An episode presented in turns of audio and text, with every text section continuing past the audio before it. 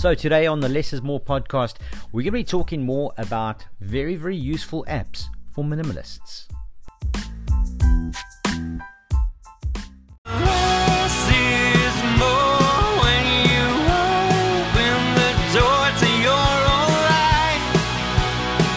And you push aside everything that holds you back. So, if you're like me, there's 101 different apps on your phone, and sometimes you forget you've got them, but sometimes you need them. And what you go and do is you clean up your phone and take all the apps off and realize, whoa, I needed that. So, whoa, I tell you what, it can be quite a miserable thing to need an app and not have it, and then, worst of all, not be able to download it. Wonderfully handy apps like ShareIt are a big thing. And ShareIt is an amazing, amazing app. Uh, very similar to iOS when they have the airdrop principle. It's, it's exactly the same thing, except that it is workable cross platform. And this is amazing. I just love the way that it just works. So you, you sort of make an ad hoc wireless network on one of the devices and you can push content through. So whether it's a video, obviously video degrades and sound degrades as well if you send it over WhatsApp. But uh, this is amazing. It sends the full quality um, file.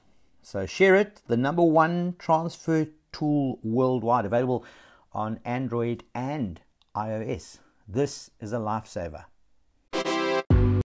Another really amazing app that is actually so logical as a minimalist app, even though it's maybe not minimalist, because it's on social media, is Facebook Marketplace, which is right there in your or on your Facebook page, and we use it to get rid of junk and stuff that maybe adds no value to our lives anymore.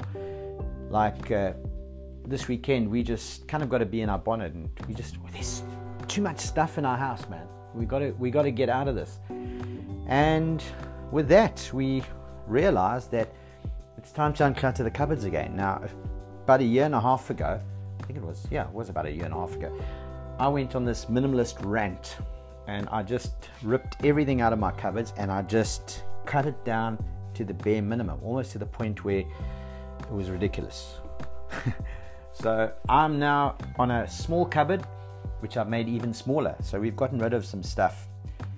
And it's amazing how much money you can make out of unwanted stuff. And our mindset is this that if it doesn't sell on Facebook, um, you know, on the marketplace, if it doesn't sell there, it's not meant to be. And what we'll do is we'll donate it to our local SPCA, which is kind of giving back to the community. So, you know, in the States, I know you guys have Goodwill stores, I think it is. Uh, so you can pretty much drop off what you have and that, that you don't want. And for us, I think uh, we have these organizations. The SPCA, of course, is special, uh, special prevention of cruelty to animals. So that's something we really stand for. And uh, you can actually, if you're on Facebook, go and have a look at it. It's the Kloof and Highway SPCA. And we've got a lovely little village there with different stores in it. It's called the Village Green. So everything from records, yeah, good old vinyl records to CDs. I think there's some tapes there. You can actually go and buy musical equipment, so um, you know the hi-fi amplifiers and speakers and all that kind of stuff are there as well. Uh, there's a tack store, so if you're a horse rider, you can go in there. There's a furniture store. There's a bookstore. There's kids' toy store. There is there, there's so many little stores there.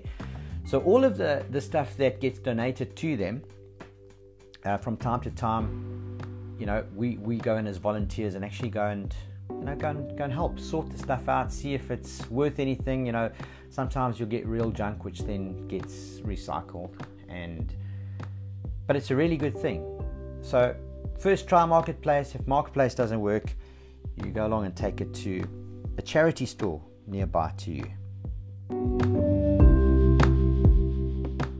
Well, I really hope that today's episode has helped in some way or the other. And I really would like if you could, uh, if you'd be so kind as to maybe like and subscribe, maybe follow, whatever works for you. It'd be really cool. Um, you know, it's uh, it's something small, but it's something really close to my heart, and entrepreneurship, especially where I live in South Africa, is a very big thing. We've got an unemployment rate in South Africa that exceeds, I think it's 28% of the population don't work, don't have work. Um, 50% of our youth population, those that can work, don't work, which is quite tough. So I'm all for entrepreneurs, and I just wish that you know maybe maybe people could could see and just find an opportunity, find something legal to do, which is exciting.